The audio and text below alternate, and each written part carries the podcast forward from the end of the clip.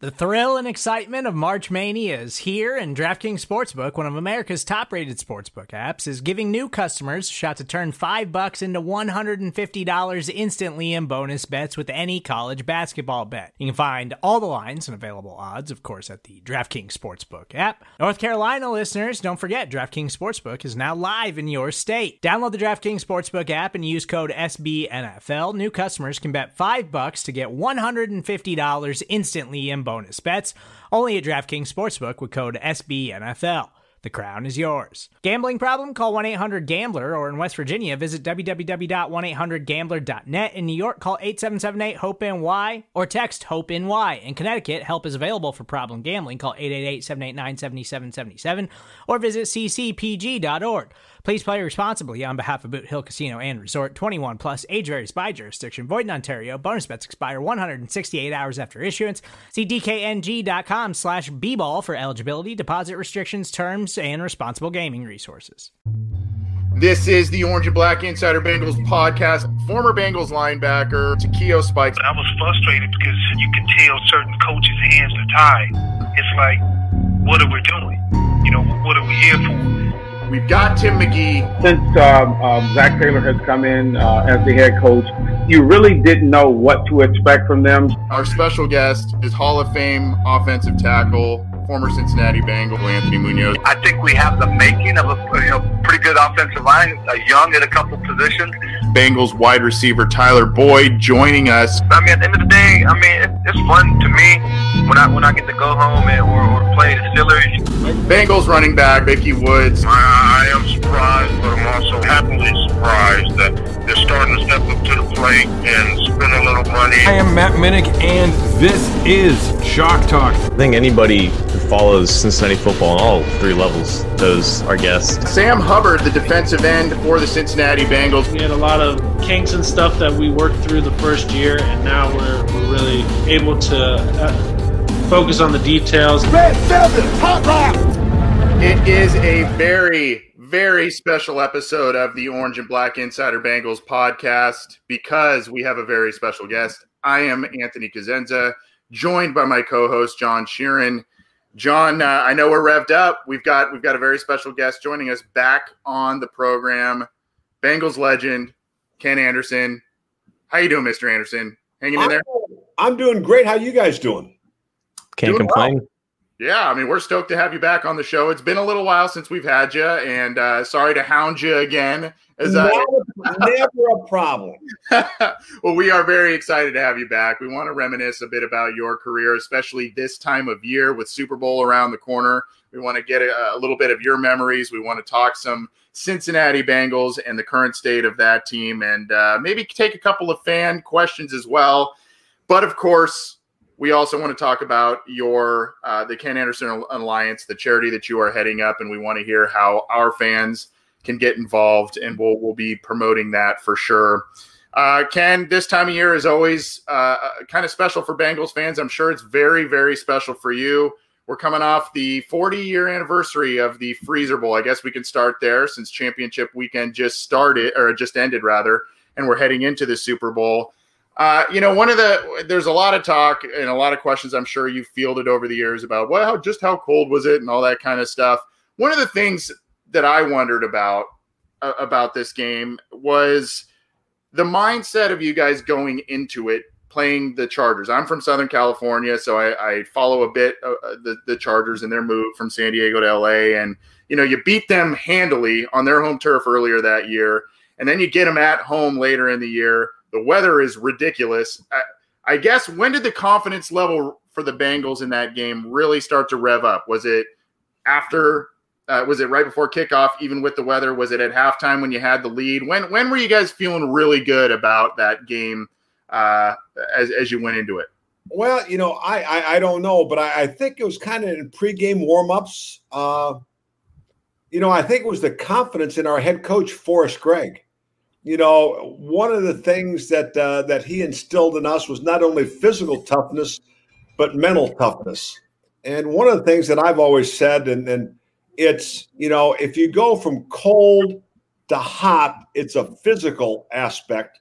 And I went through that in 1973, my first playoff game that uh, you know we went down and played Miami in the Orange Bowl, and it was very cold in Cincinnati. The week we practiced, we went down to Miami and got that you know 85 humid degree day, and literally it was a physical thing, and you could feel us hit the wall about the end of the first quarter, uh, you know, and losing to the a great Miami team.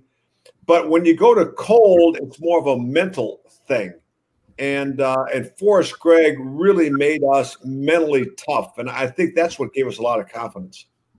So th- that game was, I believe, January 10th of that um, 1982 winter. But you guys played in a home playoff game the week before against the Bills. Was that like describe the difference between the weather in that game and then what what ended up being the freezer bowl? Well, you know, that was 50, 55 degrees. That was a balmy day in Cincinnati, you know, for, for that late in the year. And you know, you, you, mentioned it earlier, and, and I know you know Miami came. It was like 89 degrees in Miami when they played the week before, and now it's minus 59, and what the temperature difference was. But as you alluded to, we played uh, San Diego in San Diego earlier in the year, and had they beat us in their home park, the championship game would have been in San Diego. So we deserve the right to play in that weather. Speaking with a man that really doesn't need an introduction amongst Bengals fans. Number 14, Ken Anderson, legendary Bengals quarterback, joining us as part of our Super Bowl coverage as we, as a show, try and bring you all kinds of different coverages and interviews on the Orange and Black Insider. Ken, uh, you know, transitioning a bit to your experience in the Super Bowl, I, I guess I, I, I'm dating myself a little bit, but I was not quite around yet when that game was played. Uh, but I, I, know I rewatched it while you know know quite a bit about it, and you know I kind of I kind of went over that game again today. I I, I started the interview by asking you you know your mindset and the player's mindset going into the freezer bowl, given the elements and who you were playing and all of that. I guess you know when you when I look back at that game, you guys were down big at halftime, and there was a lot of things. It started off great for you, got the fumble recovery, and then couple turnovers, some issues, and 40, 49ers kind of put it on you. And now you're down 20 to nothing at half. What's the message in the locker room at that point? Because, you know, you guys come out kind of roaring in the second half and almost pull this one out and would have been a legendary win for this franchise. Well, it was very quiet in the locker room. I think the coaches kind of went and huddled up and let they left the players to stew by ourselves and you know we just realized you know we weren't playing you know our, our best football you know i think we had four turnovers in the first half and you know you alluded you know we got the opening fumble uh, and, got down uh, inside the five yard line and i threw an interception on third down that was intercepted and that led to their first touchdown and it was interesting years later uh, the guy that intercepted that was their safety dwight hicks and uh, I was in a celebrity golf tournament with him. I said, "Hey, how you doing?" He said, "I'm surprised you're talking to me." well, you know, not that I remember, but um, you know. And he said, "I got to tell you one thing." He said, "I blew the coverage." He said, "I did not, for some reason, did not go with my man to the corner. We'd had the perfect play call that uh, they were playing inside technique, and Isaac Curtis. We were in a three by one, and Isaac Curtis was the third guy out to the left, and we were kind of doing an outside pick to bring him underneath."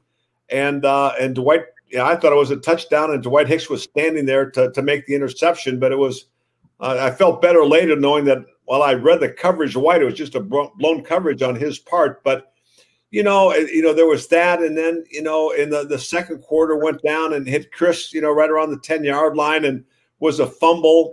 Mm-hmm. You know, and, and then you know we gave them six points right before halftime on you know two kickoffs that we mishandled um, and it led to two field goals for them. And I, I you know, so it was, uh, you know, when we came out, we made it respectable, but you know, you can't have five turnovers in a in a Super Bowl game and expect to win. So that that game was like in your tenth or eleventh year in, in, your career, and you had only played in like two playoff games before this season. And you know, now in, in current day, you know, this is the beginning of that two week period pre- preparing for the Super Bowl, which the Chiefs and Bucks are doing. What was that preparation like with, with the with the two weeks off and just ha- having those two weeks just to, just to focus on one game, the final game of the year? How was that like? I guess the differences between just other playoff games and just other games in your career. Well, it was a little bit tough for us because we know how cold it was for the AFC Championship game. it was just as cold the next week, but we didn't have any heaters on the sideline and no heated benches. And so we, we, we weren't outside a lot to practice. And, and I think the, the week before you go to the game is when you've got to get a lot of your preparation in. And, uh, you know, looking back at it, I wish we would have gone somewhere where there was a, a an indoor facility, somewhere where it was warm that we could have got a, a, good week's work in because all of a sudden we're at the Super Bowl with all the hoopla and both teams had to share the Superdome in, in Pontiac for practice. But that's all of a sudden that's where we had to get the bulk of our practice work in because we didn't get a lot in the week before. Indoor practice facility in the Cincinnati Bengals. Where have I heard that one before? Uh, talking with with Ken Anderson. Before I get to my next question here, I would just kind of want to share some of these comments. I don't know if you can see him, Ken. Uh, Kevin Reynolds, childhood hero, right there, Cincy Jungle. Um, you know, Larry Wilson Jr. Good evening, Mr. Anderson. You were the reason I became a Bengals fan, along with the stripes. We'll talk. We'll ask you about the uniform stuff in just a, a minute too.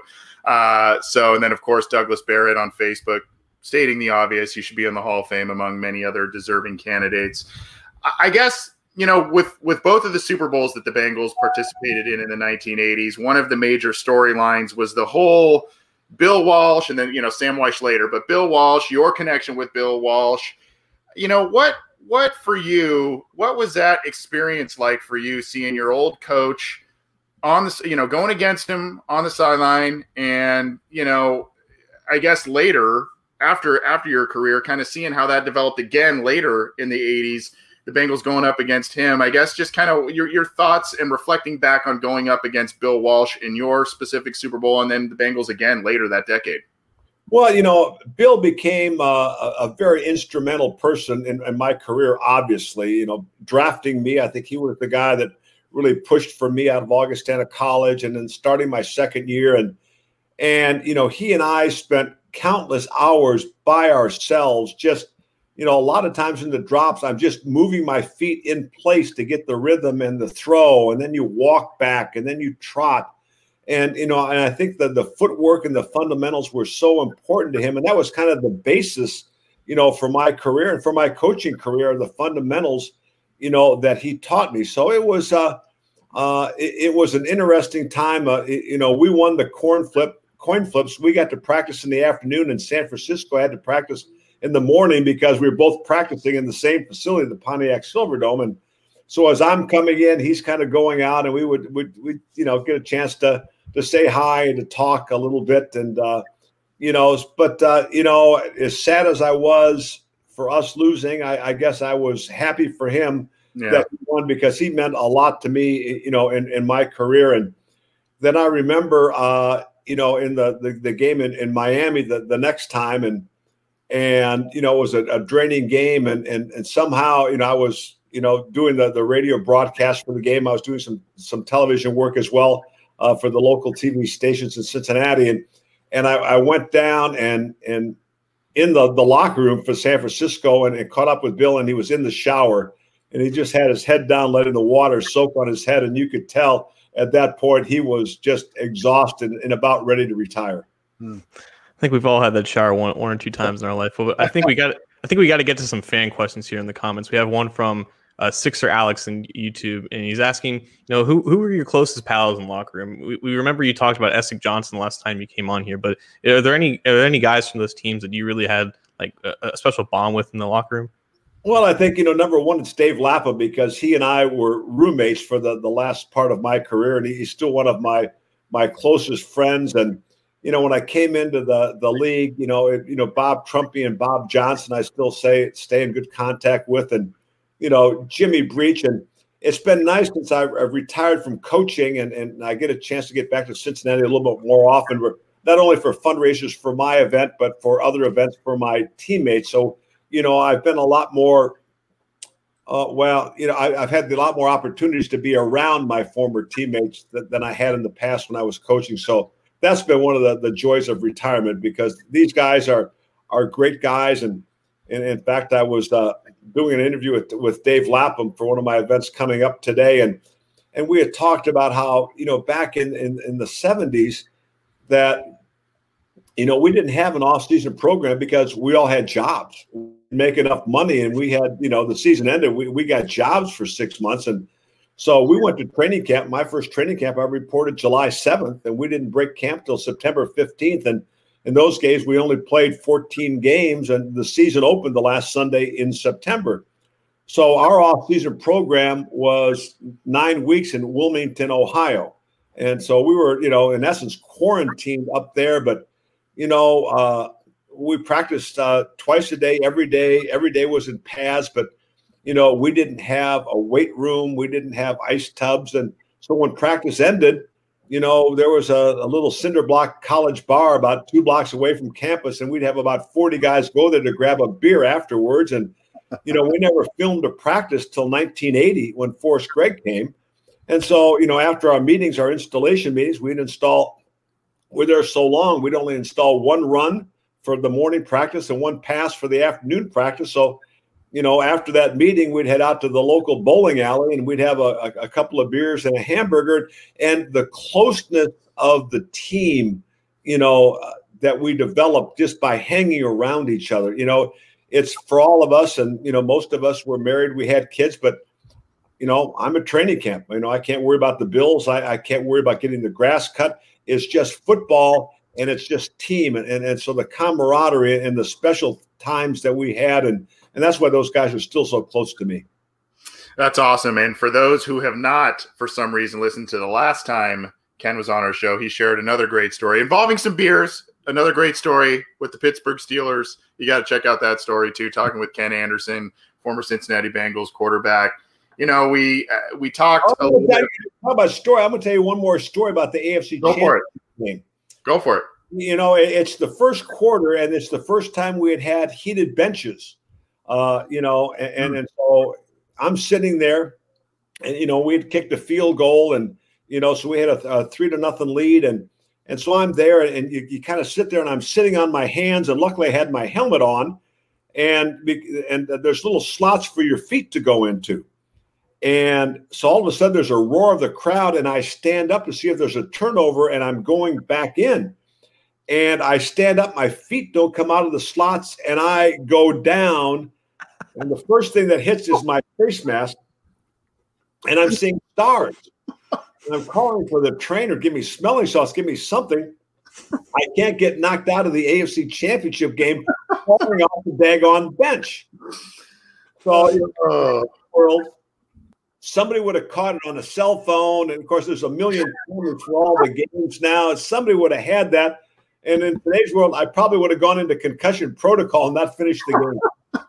Oh my gosh, oh my I haven't heard God. that. That's a great one. Wow. Yeah, that would have uh, that would have made headline news for sure. That would have been Twitter headline news for the AFC Championship game if that one was caught. That's awesome. I hope you don't mind, but you know, normally I, I, do these these Zoom happy hours for my foundation. That's Keystones with Kenny, and as my throat gets gets dry, I do have a Keystone Light. I hope you don't mind if I sip on that while we're doing this. No, please do. I'm I'm actually a little envious. I wish I had an adult beverage. I'm I'm sticking with with a little soda here, but uh, I may I may. Me, me and Anthony pretty much have to be sober, but you can drink as much as you want.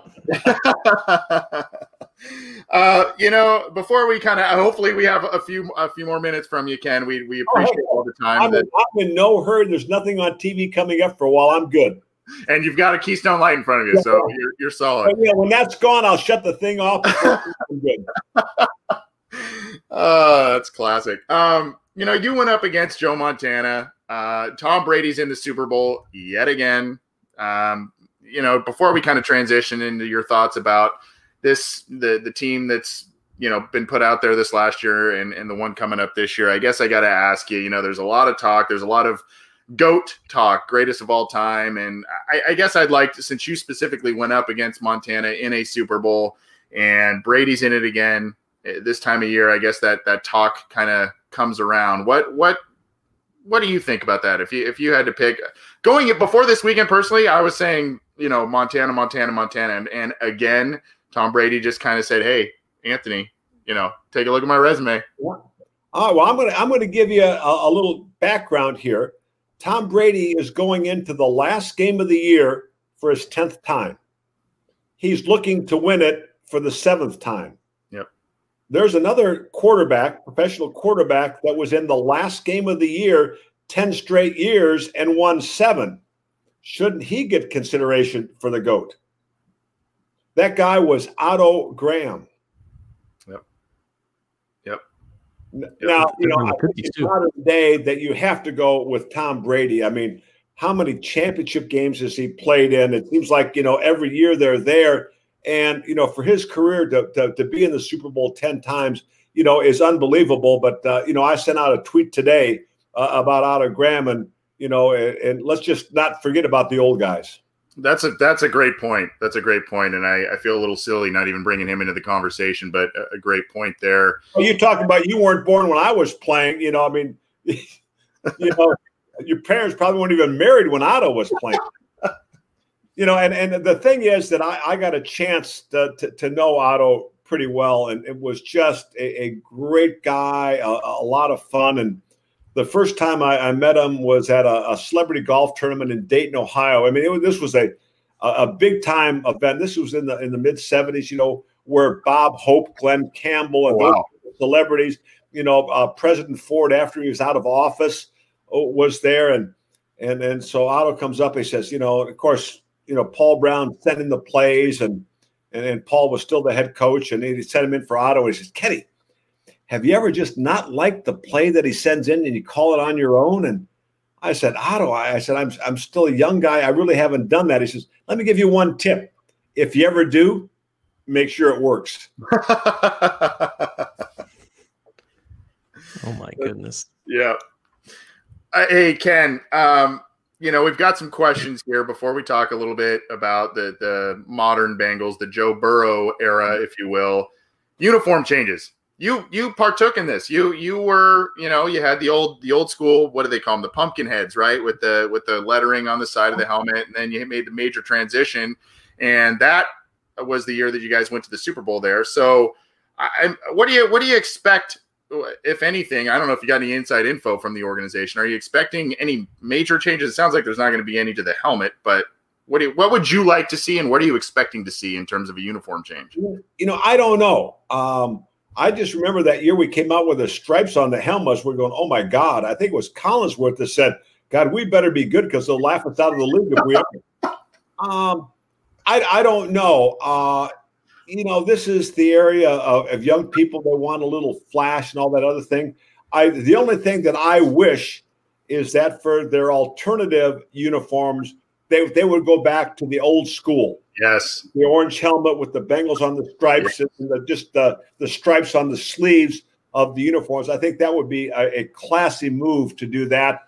I know now, you know, it's been their their orange jerseys have been their alternative jerseys, but I would like to see. Okay, we're going to go throwback.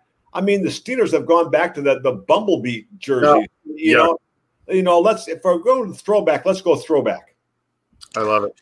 Forty years later, those helmets are still are still around, so they must be doing something right.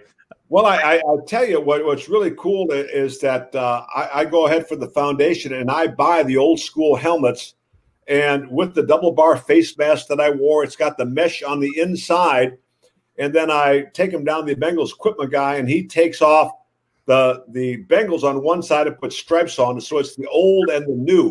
Ooh. So if you something unique, go to kenandersonalliance.org and we can get you one of those helmets. This is why he's the greatest. He he plugs his own stuff out, out of nowhere. It, it, he's the goat. He's the goat. Well, well no, and I, we got a, a, a great T-shirt, and, and, my wife designed this one. We were we were at a store here in, in Hilton Head, and we, we, went in, and there's a, uh, a a T-shirt up there, and there was Dale Earnhardt Jr. and his father underneath it just said Legends. So we, we came up with one. It's Isaac Curtis and I, and underneath it just says legends. So that's a, a hot item too. So if, if you need some shopping, if you need old school jerseys, if you need helmets, you know, t-shirts, we got a lot of stuff. Go to kenandersonalliance.org and shop with us. All right, Ken, let's go ahead and transition more towards the current Bengals. This was obviously Joe Burrow's rookie season. It ended a little bit shorter than what we would have liked it to do, but we're in a new offseason, a new year, and Bengals appear to be primed to continue to build around him. So I guess what were your initial impressions on Burrow's first year? And if you were, you know, the one making the decisions about how to best build around him, what would you do in free agency to like, you know, build the offensive line, enhance the receiving cores? Like, what do you think they need to do to to continue helping him? Well, I think you know the first thing is I think it's obvious to everybody he's the real deal.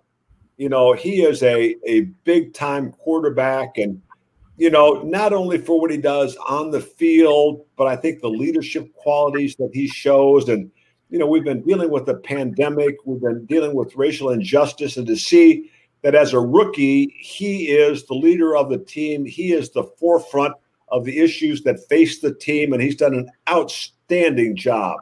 Uh, I, am very, very proud of him and, and the job that he's done.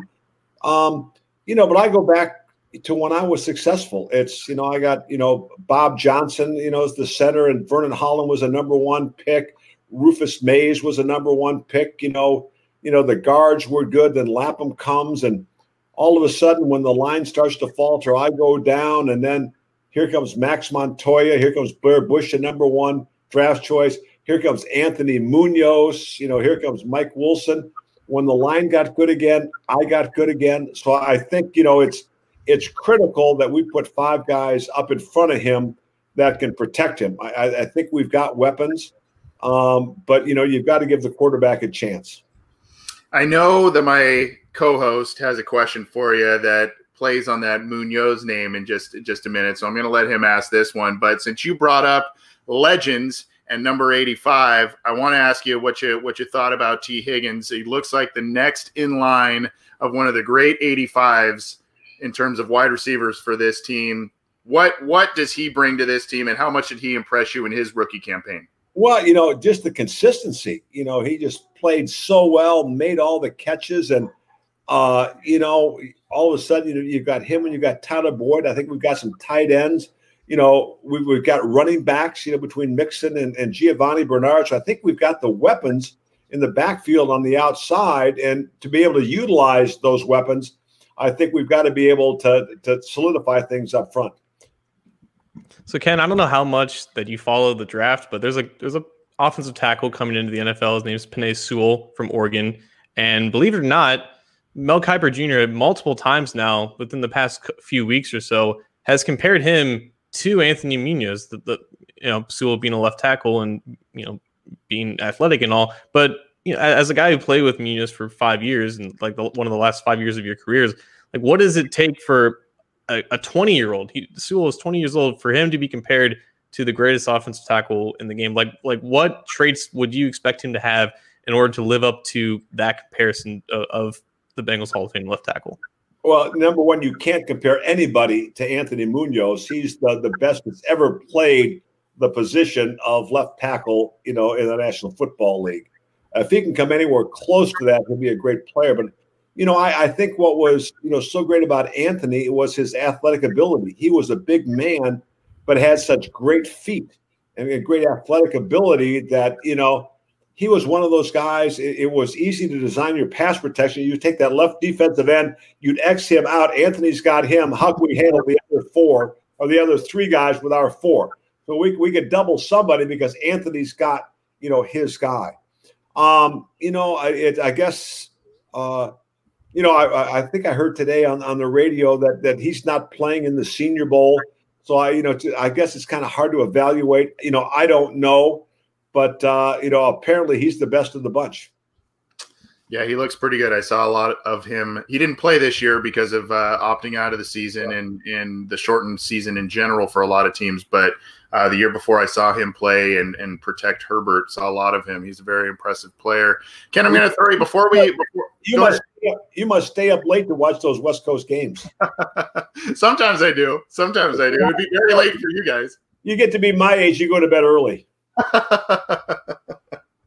well, I, you know, I, I want to talk about your charity. I want to promote the heck out of that, and we will in just a second. I'm going to throw you a little bit of a curveball here, Ken. We, my co-host just mentioned Mel Kiper Jr.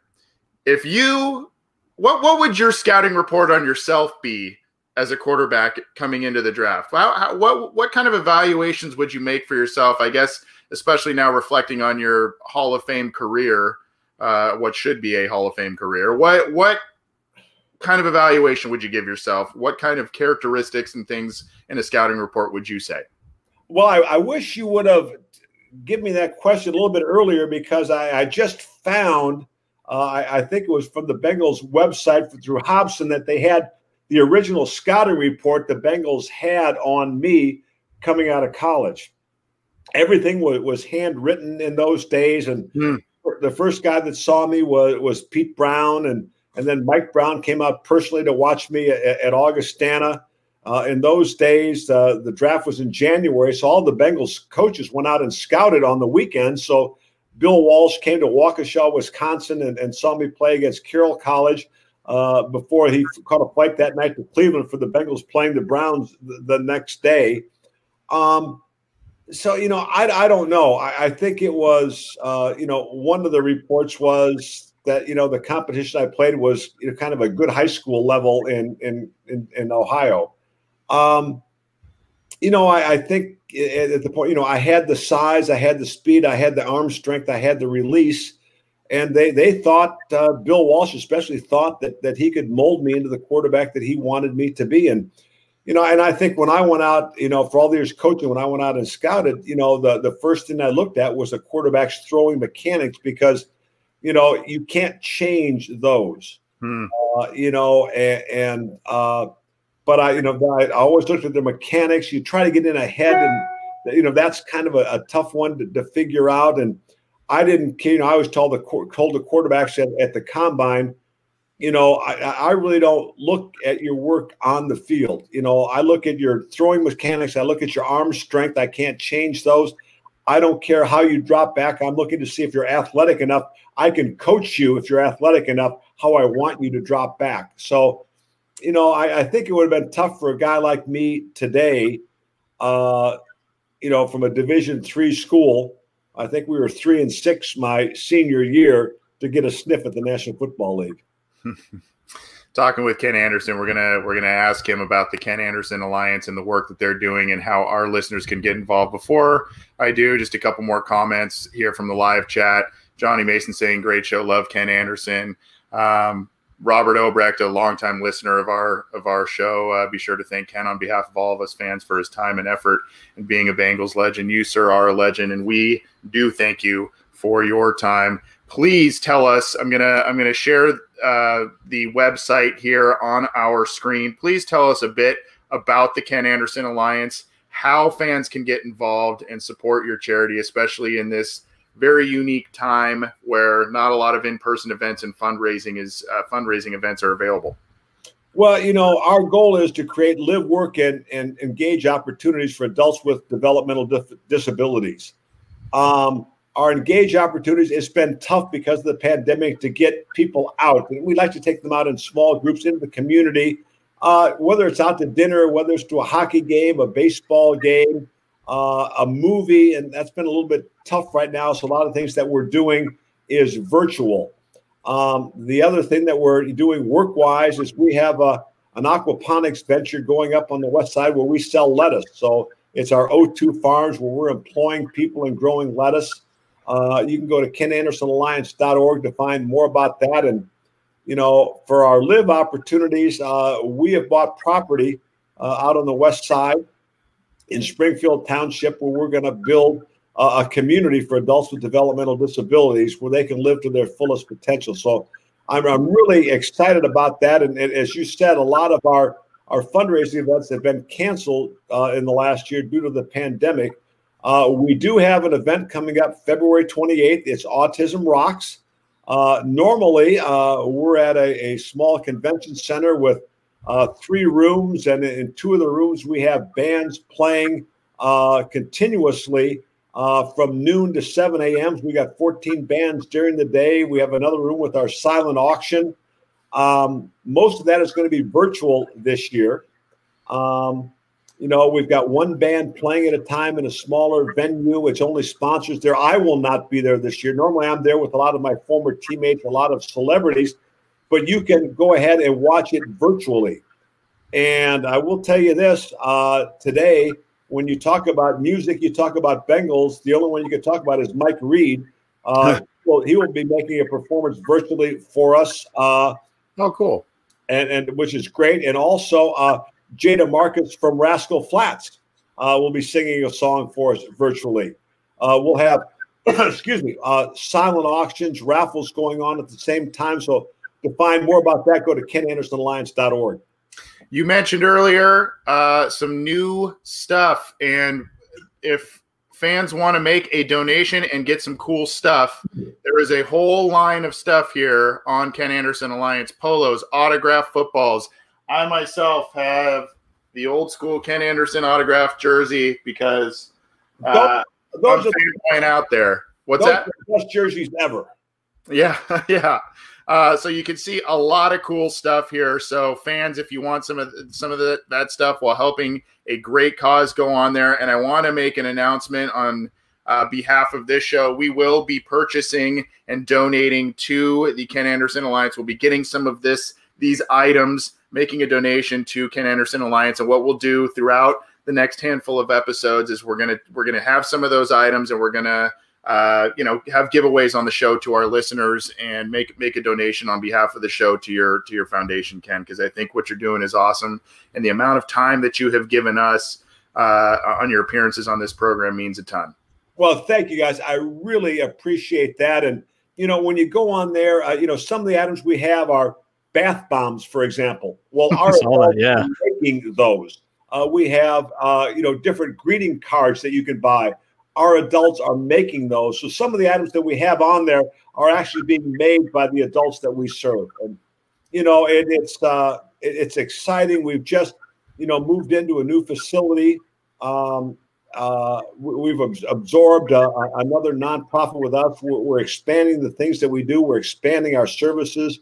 Uh, we're getting ready uh, to go for our, our capital campaign to go ahead and raise the money to build our community. So just so many ex- exciting things that that are going on, and you know, I I, I couldn't be more proud of, of our staff that we have. I couldn't be more proud of our board, um, and and I'm really uh, proud of the things that we've been able to accomplish. And uh, you know, uh, oh, you know, just one of our adults, for examples, uh, is is a guy I know Zach, and and we can he likes his beer too, and you know he likes to catch a football, and, and I call him rag arm because he he can't throw very well, but he calls me back rag arm in return. So you know we've developed a relationship with uh, with, with so many uh, of our adults, and they're they're great people. They're and like I say, we're just trying to let them live their lives to the fullest of their capabilities.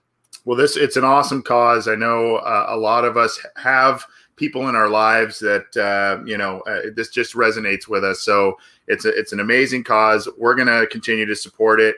We'd love to have you back on sometime in the near future. Talk some more Bengals. Talk about your foundation. If there's anything, any other events or anything you want us to promote, whether you come on the show or not, we would be happy to do that. But uh, we we can't thank you enough for your time, Ken.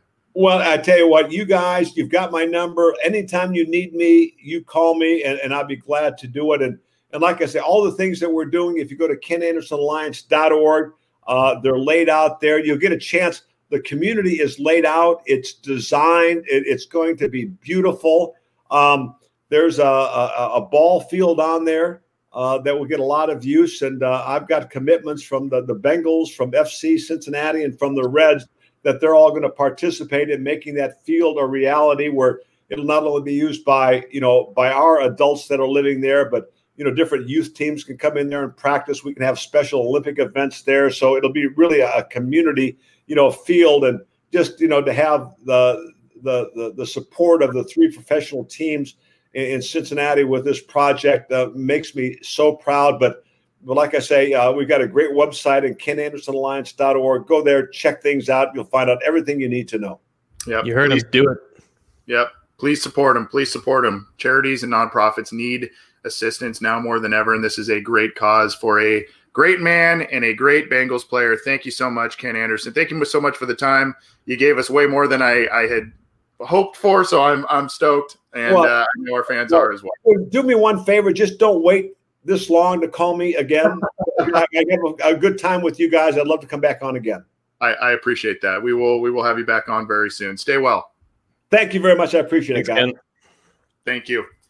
That's Ken Anderson, Bengals legend, number 14. Go to kenandersonalliance.org and go donate. Get yourself some swag. We're going to donate as well on our uh, on our behalf, on the show's behalf. And like I said, we're going to have some stuff, John, that uh, will be given away to listeners, and um, you know, we'll be, uh, you know, however we want to do that. I guess we'll be doing it through the listener questions live, answering, um, you know, if they want to answer some trivia or what have you. But uh, I, I want to do that. I want to support not only just what he's doing, but uh, it's a really cool and and for a very cool guy. So um, that was awesome, man. That was awesome. That was, that was awesome. Uh, and like I, I, like how he has like a portrait of himself, like I do behind me. You know, it was like a like a nice like oil painting with his mustache. Yeah.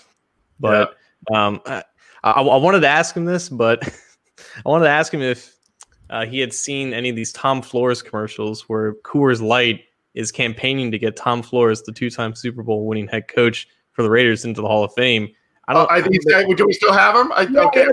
How about on a Keystone Light can? That, that's exactly what I was going to ask you. what the heck? I mean, I'm doing Keystones with Kenny, you know, from my garage. I've got a Keystone Light neon. The least I can do is, is put me on a can. it's easy money. It's easy money. I will buy Keystones exclusively. Oh, that's awesome. Yeah. when you went there, I had to come back on for that plug. Exactly. But yeah, that is, by the way, uh, talk about real quick while we got you back. Keystones with Kenny. You're doing that show too, Ken, right?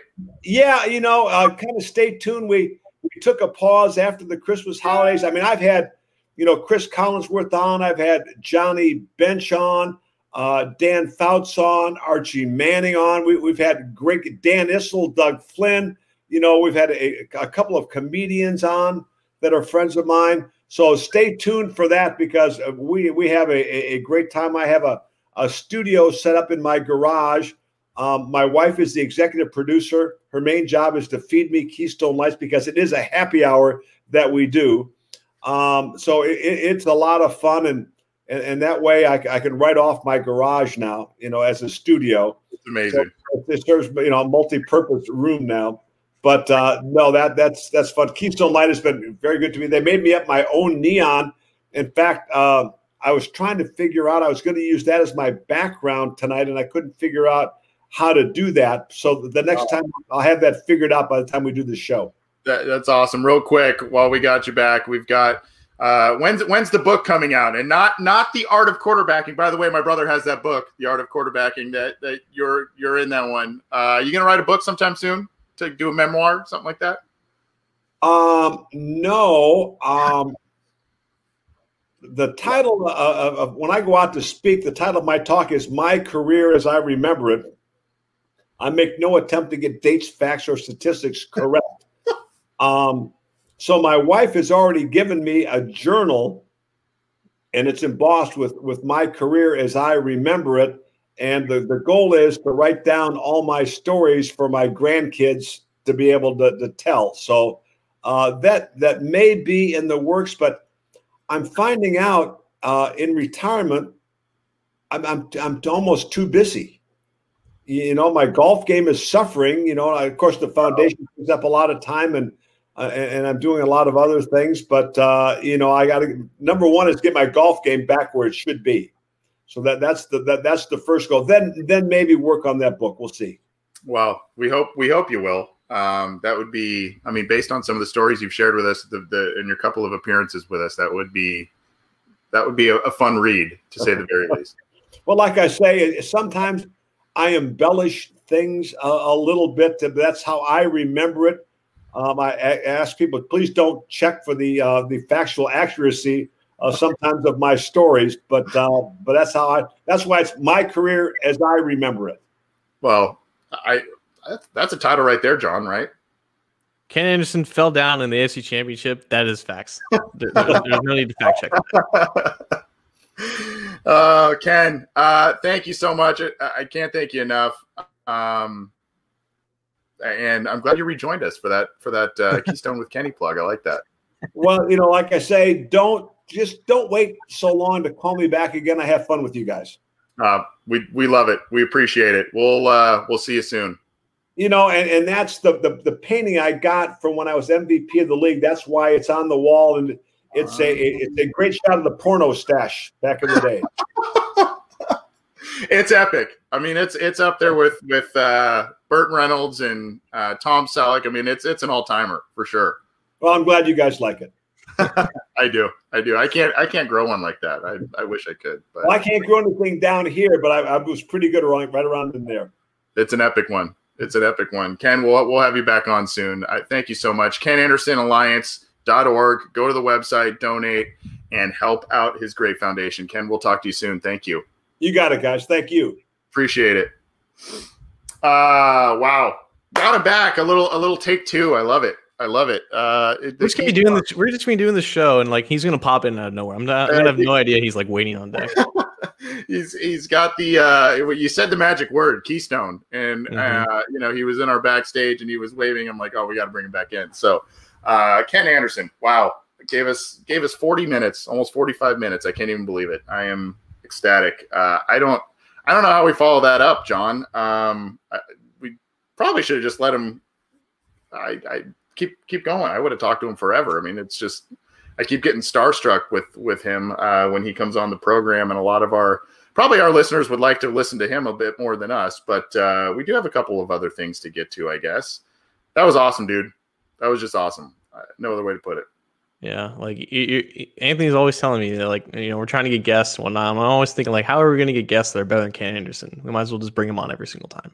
Uh, Yeah. yeah. and and um, like I said, we're gonna donate and buy some products uh, from our from our donations. We're gonna buy some stuff as a show, and um, we will be giving away that stuff that we get um, for you. And that that doesn't excuse you from making a donation. You you guys as listeners got to go out there and donate, but we're gonna do some we're gonna do some stuff and uh, we're gonna try and help out his foundation and have a little fun with it have some giveaways we'll we'll determine what that looks like but our thanks to ken anderson for the immense amount of time that he gave us and um, all the insight the fun chats he's he's hilarious go to kenandersonalliance.org and help out a charity Support for this show comes from Sylvan Learning. As a parent, you want your child to have every opportunity, but giving them the tools they need to tackle every challenge, that takes a team. Now more than ever, educational support tailored exactly to what your child needs can make all the difference. That's why parents have trusted Sylvan Learning for 45 years as the ultimate teammate in their child's educational journey, instilling in them a love for learning and a passion for reaching the next level. And Sylvan's Insight Assessment can identify gaps in learning and areas that could be of concern for your child. It's a 360 degree view into your child's learning that you can't find anywhere else and helps ensure that your child didn't miss something in school that might put them at a disadvantage in the future.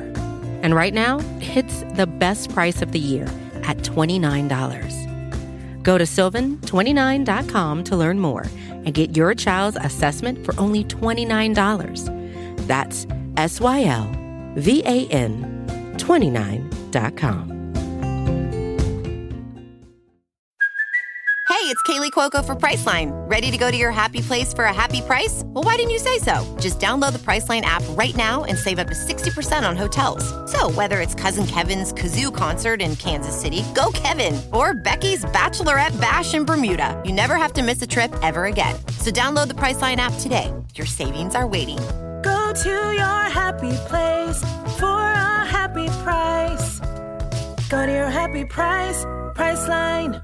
uh, john where I, I i lost track of where i think we have a uh i think we're gonna do a state your case right Yes, we are. We're going to do the third edition of State Your Case. We've had a free agency one with the guards, Brandon Sh- Brandon Scherff and Joe Thuney. We've had a draft one with Ja'Marr Chase and DeVonta Smith. We're going to go keep it within the current roster for this one. Um, there was something that, that came on Twitter today that I saw. It was something about um, like Sam Hubbard and like contract projections and stuff like that. And I believe it was Tracy uh, McBrady at Twitter, good friend of the show, who basically said that yeah, if, like if, if the Bengals are paying Sam Hubbard like north of ten million dollars a year for his extension, you might as well let someone else pay that and, and whatnot. And I got and I got to thinking, this kind of is a little bit similar to how I felt with Joe Mixon last year, and I started to think about it a little bit more, and I came to the conclusion that, in all honesty, Sam Hubbard is kind of like the Joe Mixon of the defense, whereas I think we all know who Sam Hubbard is. Great guy. He was on our show a couple times.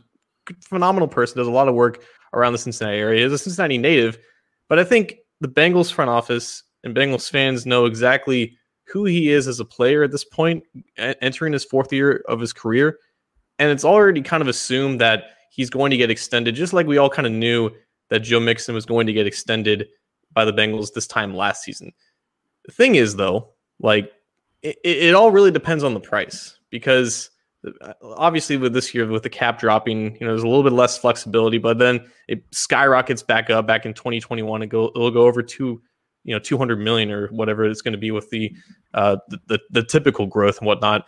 But with a guy like Sam Hubbard, it just seems like kind of like Mixon, where you know he's a really good player and he does well with the things that he does do well, but the question is always value. And I think that question um, is can be asked in the exact same way with Hubbard. And we can we can look at this like you know let, us compare Sam Hubbard to Carl Lawson like their first three years in the league. You know Lawson played like nine less games and had 25 less starts compared to Hubbard. Hubbard was a lot more healthier and he was starting because he was a quality run defender. The issue is Sam Hubbard's just not that good of a pass rusher. You look at his first three years in the league, he's only had six games, according to Pro Football Focus, with a pass rushing grade of 70 or higher, and only two of them with a grade of 80 or higher. You compare that to Lawson in his first three seasons, he had 12 games of a pass rushing grade of 70 or higher and four games of a pass rushing grade of 80 or higher. So I think we can all safely say that Sam Hubbard is not really ever going to develop into the type of pass rusher that Carl Lawson is. And the Bengals are going to try to pay Carl Lawson a lot of money this offseason. So, in my opinion, like Sam Hubbard has to be looked at the same way of Joe Mixon, whereas you know, he's a great guy and he's a great guy for the locker room and he does the things that he does well. But if you have to pay him a lot of money to keep him around, it almost might be better to just let someone else do that. I I have a question and then I have a statement. I guess I, I have a question for you. Would you be saying that if the sack numbers were more on par this past year to what we saw the first couple of years? He had what 14 and a half combined in his first two seasons, only two this year, and he missed some time with the elbow injury. Would you still be kind of having that same where is the value question at that point, or uh, would it still be he is who he is in your mind? I, am just curious um, where, where your head's at with that.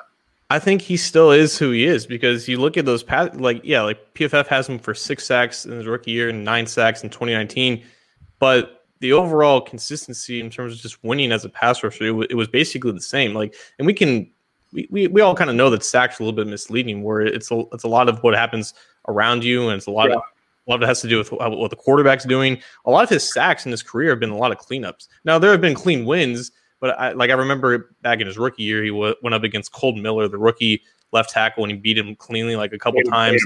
Yeah, yeah, like eh, like just just this past year, he had his best game of the season against the Texans, and God only knows who those tackles were uh, for for Houston. So a lot of his sacks, a lot of his like quality sacks, have not really come against quality opponents, and there's just too many times where he's just basically a non-factor in the passing game. Now, gr- granted to him, phenomenal run defender. I think he was ESPN's top um, run defending edge defender in terms of run stop win rate, where he was like tops in the league for the weeks that he did play. He's phenomenal at that, and that's essentially why he's going to get paid because that's where his value is. But that value does not matter necessarily for edge rushers if they can't rush the quarterback. Like if you're on the edge and you're going to get paid a handsome amount of money, you need to be consistently winning as a pass rusher. Just like as a running back, if, if you're going to get paid a lot of money as a running back, you probably need to have some value in the passing game. That's not really ever been what Joe Mixon was really known for. And, and, and again, like the Bengals had room for Joe Mixon and, and they carved that out and they ended up paying him that. But it's going to take a lot for Joe Mixon to be worth what he's being paid. And I think it's it's along the same lines of Hubbard, where he's going to need to develop into a pass rusher that he's never been before in order to be kind of worth you know a, an extension in the range of like the 10 million range, which seems to be what what the what the rumor was according to Paul Dehner Jr. of the Athletic uh, when he was talking about him and Bates uh, potential extensions in a recent article. So it, it is it is it is a realistic question of value here. I so uh, being the resident fence rider, I guess, on this on this show. Um, I, I both agree and disagree with you in some elements that you're talking about here.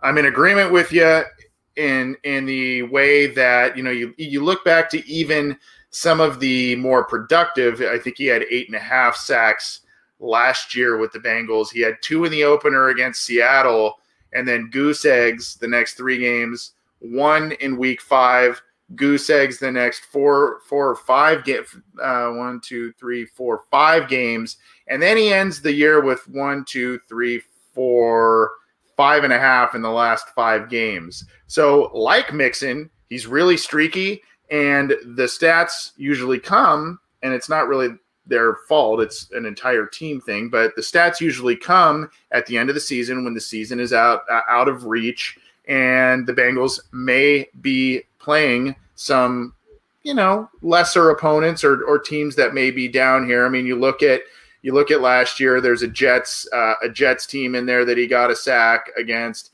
Um, he had a sack against Miami, and then a Cleveland team that had packed it in in the final week. He had a, a sack and a half. So look, I don't want to discredit. I mean, stat, he got the stats. Um, so, I mean, I don't want to discredit that. And, you know, I, I, guess there's just that streaky nature sometimes that frustrates you. Carlos Dunlap was the same way. Um, kind of playing in both the fence rider thing. I see a lot of uh, kind of a Robert Geathers career tra- trajectory here. A guy that was effective against the run, a guy that was a very, very highly valued locker room guy, would get the occasional sack, would get the occasional big play via turnover, that sort of thing, but would sort of frustrate you as as to say, well, this guy isn't really giving you all that much uh, from a pass rush standpoint. I give Sam Hubbard though a little bit of a pass this year because of the injury and because of the injuries around him. And you know, when you look at extending him, I, I, think the Bengals need to extend him for a reasonable deal because they need pass rushers, John. They need guys, and even though Hub isn't overly effective at it, I think he's still a solid supporting cast member. Um, and if you, I've said this before, if you get the guy on the edge, whether it's a high draft pick, a premium player in free agency, and you're able to supplement that with a Lawson, you're able to supplement that with a Hubbard, you've got a nice stable of, of defensive ends and edge players there, I think. You say Robert Geathers. I think like Michael Johnson. Michael Johnson, another fan, fantastic yeah. like player for his role. You know, a guy who was valued in that locker room. And the Bengals, you know, he, they let him play out his contract, and then he exploded with like a 13 sack season.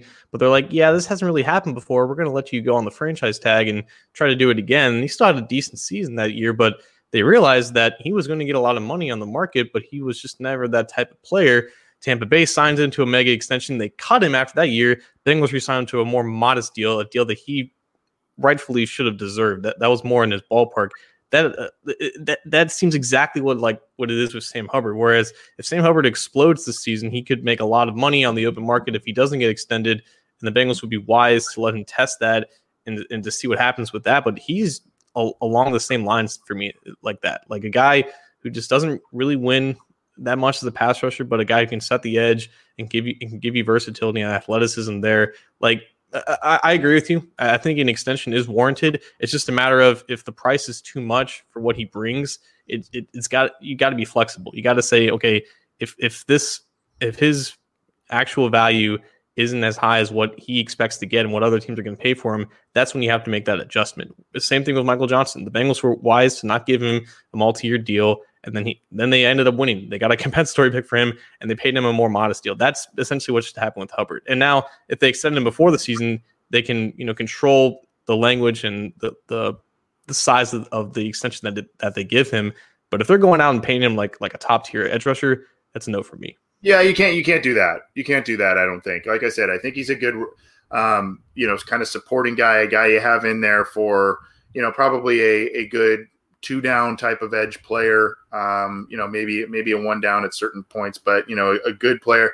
I, I, do say, you know, Antoine Malone, good friend of the show. He was a beast when he came back from injury this year. If you look at the end again, the streakiness at the end of the season um, that I mentioned before, you look at he had ten tackles against Miami, ten combined tackles, um, six against Dallas. And then you look towards the end of the year, he finished the year with six total quarterback hits in the final three games, and then the big forced fumble um, against Houston there. Uh, so, I mean, a, a, little bit of a streaky nature at the end at the end of the season there. But again, for me, I, I see what you're saying, but I also see the value. But I, I, think you and I are kind of in agreement. What does that contract look like? If that's what this all depends on. If this contract is kind of outrageous, um, then that's not going to look like a great deal at this point. But the Bengals also, John, I'm, what I'm worried about is if they lose Carl Lawson, they may be forced to overpay for a guy like Hubbard just to have someone that's at least capable on this roster.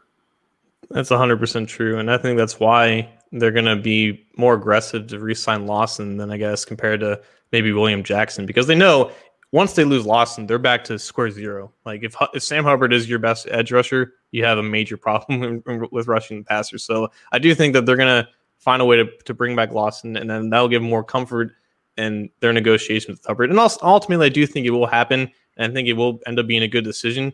But it's just the back of my mind a little bit. If it exceeds a price point where it, then you're entering a territory where it's actually good pass rushers, might have an issue there. But the good news is they can you know work the deal, make it a low cap hit this season with a low salary cap, and then the cap explodes next season. You can give them a little bit more cash flow there. It, they can work it out. I, I hope so. It would be nice to have have both those guys back in the stable. You just limit the amount of needs that you go into the draft with. And I, I, know the Bengals like to do that. They like to not have super glaring needs heading into the draft, which is odd to say with a team that's picking number five overall. But, you know, they, they like to operate that way. Speaking of free agency, what the Bengals are going to do, we've got one more free agency spotlight we're going to give you today. And last week it was Daryl Williams, correct, John, the offensive tackle from the Buffalo Bills that you mm-hmm. uh, spotlighted for us, and you did a great job there. We're going to stick on the offensive line because there's a lot of chatter about the Bengals doing something along the offensive line in free agency. And some people hope it's one of the high profile guards and Scherff or Thuney. Um, John and I, I think, are a little bit more realistic in terms of what this team does in free agency. Usually, I know last year was an exception, but what this team does in outside free agency, usually, um, where their budget may be, and uh, what they what they may look to upgrade. We heard Dave Lapham talk eh, about the, the fact that the Bengals are going to maybe look at upgrading tackle instead of guard, and maybe interior offensive lineman is more, you know, something they they work with in the draft and mix in with the guys that they have on the roster already. So this week I'm gonna I'm gonna talk about Matt Feiler, uh, the offensive lineman of the Pittsburgh Steelers. Not necessarily a household name, a guy who kind of was in and out of the lineup for the Pittsburgh Steelers, but a guy who I wouldn't say, you know, just absolutely shocked the world and was this amazing player but a guy who was capable, John, and a guy who is steady, and a guy who stepped in at right tackle for them when they had some problems over the past couple of years and played some decent football. 65 overall pro football focus grade this past year, played over 800 snaps. I think he also, uh, primarily right guard, I'd have to look, uh, right tackle rather. I think he's also got a little bit of time uh, some snaps at guard. I'd have to double check that, but I'm, i primarily looked at him as, as a right tackle, and this would be a guy who would compete with or potentially replace Bobby Hart as uh, at right tackle for the for the Cincinnati Bengals. He'd be 29 this season, so he's not overly old. He's still on the better side of 30. You could probably get him on a manageable deal. He was a guy that's on Pro Football Focus's uh, top 100 free agent list this year, so um, he's a guy that is respected out there. Now, when I looked at some film, and I think it was on Steelers Depot to give them some credit, you can you can check out uh, among other places uh, that I looked at. But Steelers Depot was one that I looked at, and some of the stuff was from 2019. And what I saw, John, on film was you know uh, good handwork um, and, and some good work in terms of unit working in unison with the guard, which would be David DeCastro. David DeCastro is excellent, but um, good work with with him in terms of you know they pulled DeCastro and Feiler would kick inside for a down block and, and worked nicely. There were a couple of, of nice uh, plays that I saw in, in in the film that I saw where he was kind of holding the point of attack. I would say his feet aren't the best in terms of athleticism or super quick feet. Um, he was an undrafted guy. So, um, you know, I, I, think he's a guy that could at least, I don't think he would be outstanding, um, but I think he's a guy that could help out in that zone scheme a bit. He's a guy that could bring some steadiness to the right tackle position. Bobby Hart's a little bit too peaks and valleys, and that's being generous because I think a lot of the peaks were this year as opposed to the, the, the other years. So, those are some of the observations I made, and he could be had on an affordable deal, a more affordable deal than some of the other names out there, Taylor Moton, etc. So yeah, there are a couple things here because I, I think Feiler would be a guy that you would find on the second or third wave of free agency, and I think ultimately the Bengals are probably going to sign two starters at offensive line, but both of those guys aren't going to be the you know the premier players at their position. So Feiler would be a guy that they would sign, you know, a, a, week or two into free agency for a modest deal, like you said. And I think what's important here is that, you know, he, like you said, he played right tackle for a couple seasons in 2018, 2019. 2019 was a turning point because my, that's when Mike Munchak left Pittsburgh, the offensive line coach, for the same position with the Denver Broncos, and that's kind of uh, like the start of like the, of the of the decline of that position group. The Mike Munchak meant so much for that Steelers offensive line and for the development of of just great players there. And sure. yeah, for for some for some of those players, they kind of saw like a, a, downturn in their production and their quality of play. But Feiler was not one of them. You know, he continued to be a, a solid piece at, at right tackle with Ramon Foster left guard that season. Ramon Foster then retires at the end of the 2019 season. Feiler then moves into left guard and starts that season and continues to play at a solid level. Like the, the offensive line was an issue for the Steelers this season, but Feiler was not one of the one of the liabilities. And like you said, a guy who's only played like four seasons, but it has been like seven years in the league. He's approaching 30, and a guy who, you know, not, not, not a lot of people know about. I don't think he's going to demand that much in free agency, but at the same time, it's it's, it's an offensive lineman. It's a quality offensive lineman, and there could be like an, an emerging market for him out of nowhere because teams are just desperate for that quality of play. But if the Bengals have like a solid tackle that they signed in free agency and they're looking to fill one of the guard spots, they could do a lot worse than Feiler. Yeah, and again, he could he could play a couple of different positions. Um, I, I looked at some of the tackle work he did. Um, could could kick inside for you. He's a big dude, big dude. I think he's 6'6", 330, something like that. So, I mean, you could work him potentially at, a, at a couple of different places. If the Bengals are still overly committed to Bobby Hart at right tackle, you know, maybe it is an option that they explore for kicking him inside because he's done both, like you, like you said there. So, um, you know, I, I, I kind of am more a little more enamored based on some of the film that I watched um, and some of the commentary I heard about him at right tackle. I, I may be a little bit more enamored there. However, the limited athleticism that I saw on tape also worries me as as a as a continuing starting tackle. So, um, you know, I, again, just a, a guy that um, he, he's not just a guy. He's he can he can be serviceable. I think he can be a, a, good, a decent starting player on your offensive line and improvement of what they what they currently have for a reasonable price. Yeah, yeah. I, I, honestly don't uh, know off the top of my head.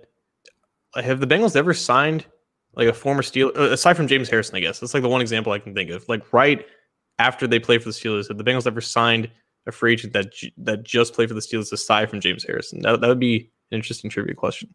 Yeah, I, I, I, remember. I think they had a guy, Myron Bell, years ago, who was a safety. I think he played for the Steelers, and then he played for the Bengals, if I remember correctly.